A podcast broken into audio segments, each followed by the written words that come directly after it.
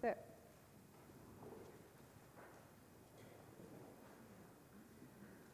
Somebody asked me a couple of weeks ago how much time I had spent at home lately. And what they meant was Pennsylvania. And it took me a minute to follow what they were talking about. Because I haven't been really in Pennsylvania in a very long time, because Connecticut feels like home. And the last time I was in Pennsylvania, I was thinking about that sort of disconnect, that new home that I have. And, and at some point, I, I had these big blocks of time. I was in Philadelphia with Lynn, and she was working. And so I saw my mom and saw some friends and, you know, did what you do when you go home. And at some point, I got in the car and I drove out to the end of the train line to the tiny little town where I grew up and drove around and looked at the house that I spent most of my childhood in. And uh, much to my surprise, things had really changed quite a lot. This little town, as I remember it, with you know, big green spaces and big fields, was no longer. It is massively built up. There's people and cars everywhere. Um, there are no green spaces really anymore. They're filled with condos and strip malls and neighborhoods. And um, as often happens, uh, the things that looked very big to me as a child are not so big anymore, right? Including the house I grew up in. Still the same square footage, I'm sure, uh, but didn't quite loom over me the same way anymore. And what's true is that all the rest of the town had changed too.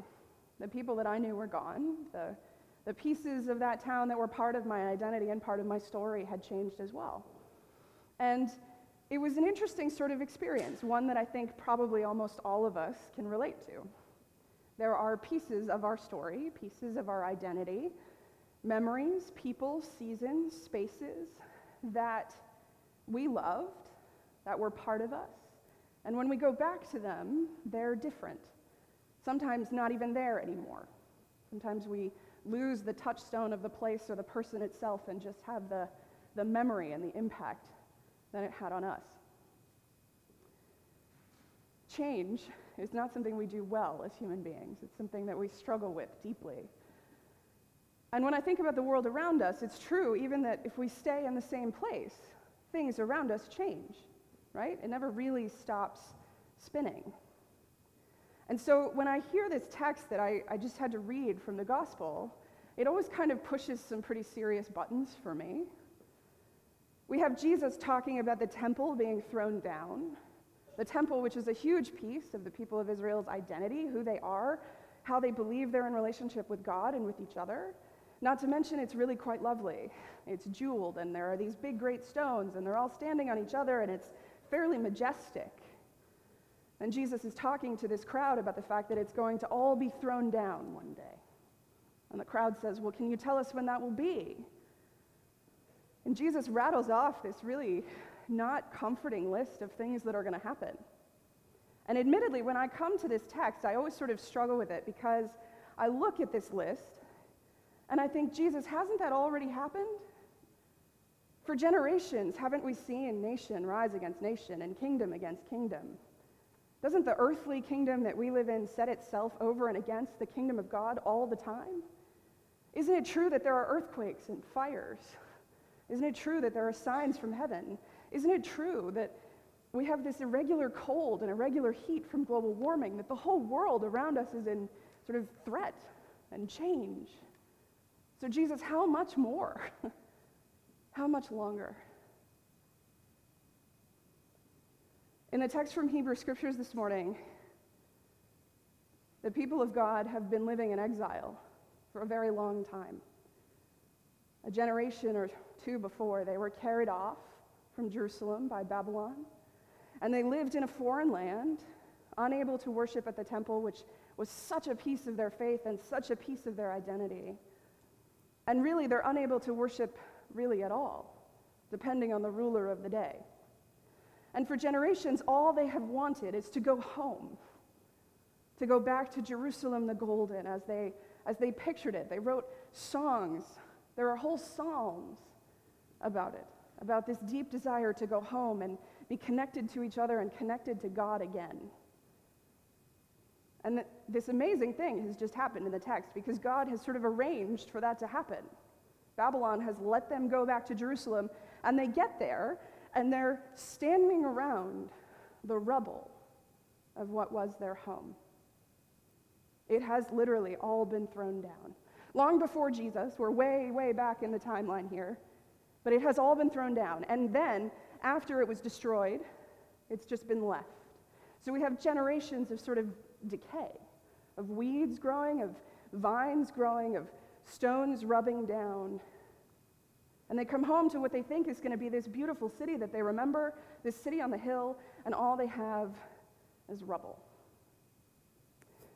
And I want to invite you really to imagine the image for them of sort of standing around this rubble, because all of us can relate to what that feels like at least a little bit.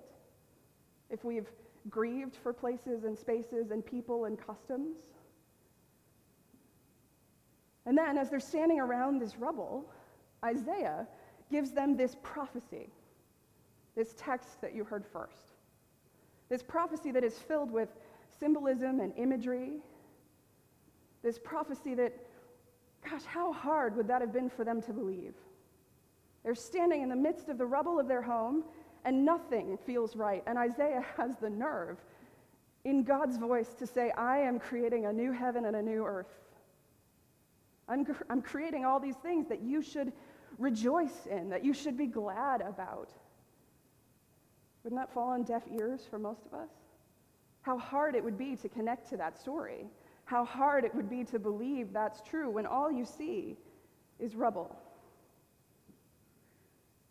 And still, that is the story of the people of Israel over and over again, which means that it's in part our story too the falling away from God, the being invited back, the reconnecting, the reestablishing relationship, and believing the whole time that even as we make mistakes, God is working and building something and doing something really remarkable.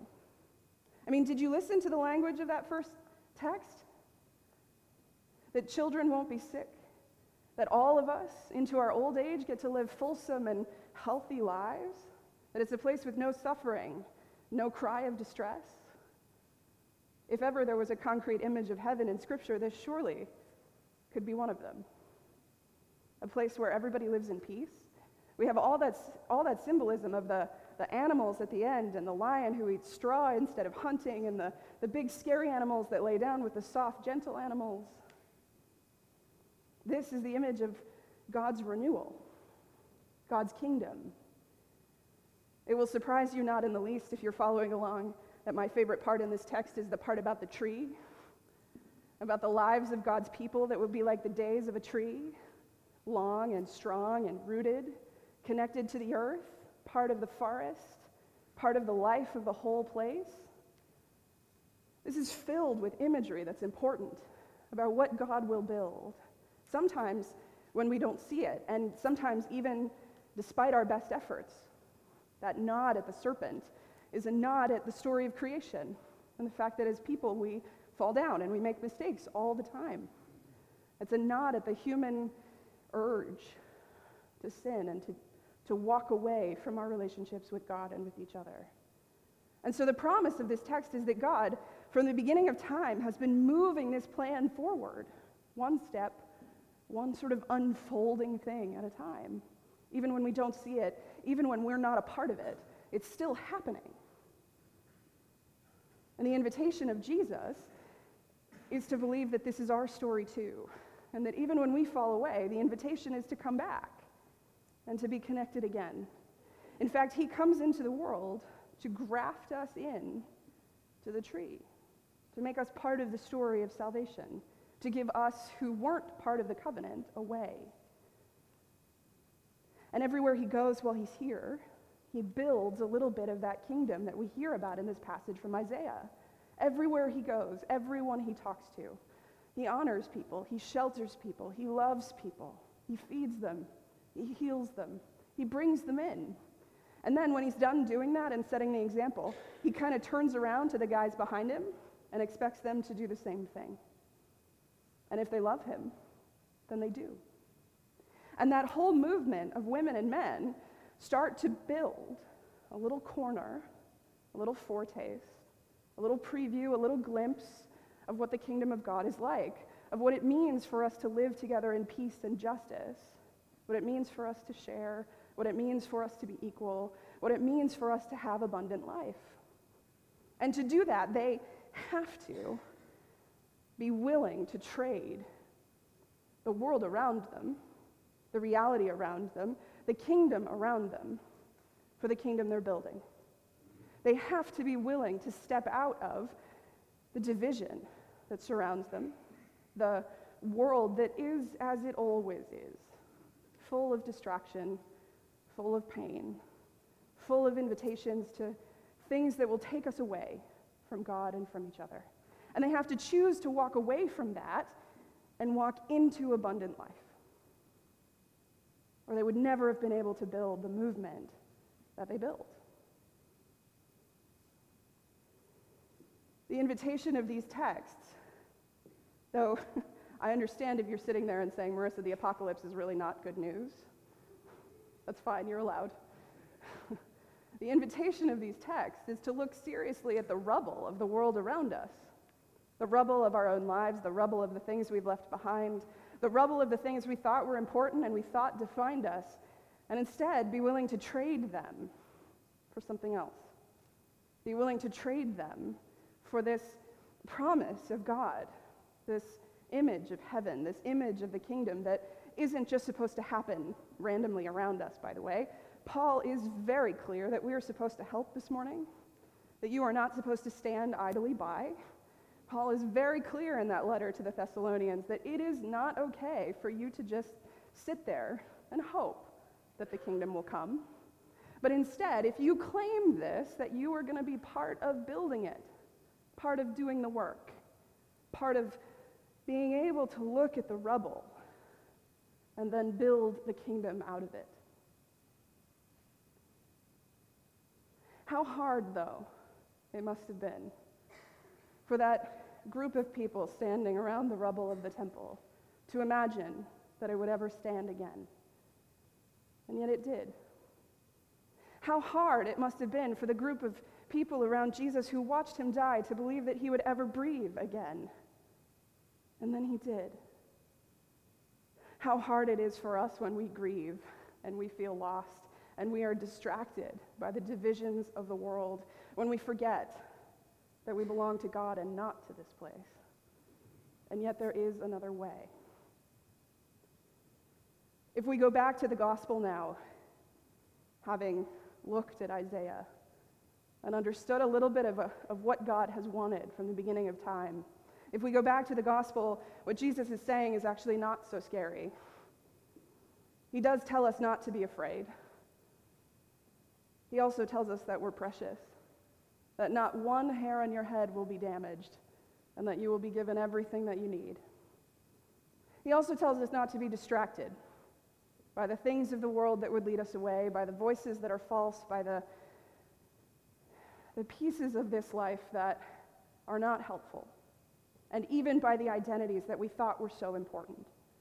Because the one that is really important is that we belong to God, and that we are invited to be part of this new kingdom, and not just part of it once it's there, but part of the building.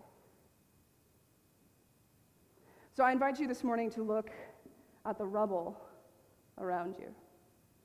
The rubble in your own life, the rubble left behind, the things you love that are not there anymore.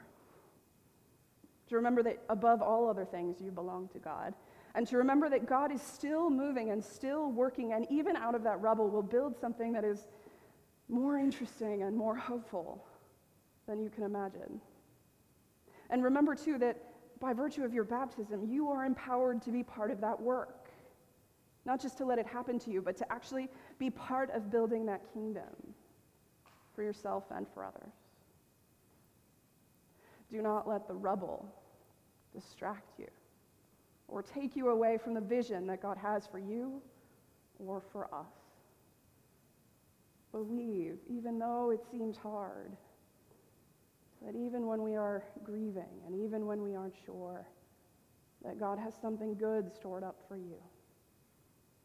That you are precious and not a hair on your head will be hurt.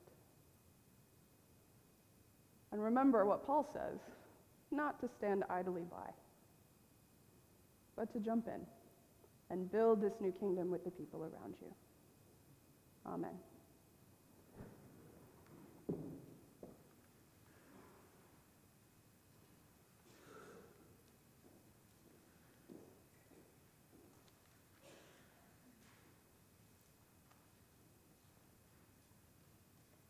Please stand as we affirm our faith in the words of the Nicene Creed. We believe in one God, the Father, the Almighty, maker of heaven and earth, of all that is seen and unseen. We believe in one Lord, Jesus Christ, the only Son of God, eternally begotten of the Father, God from God, light from light, true God from true God.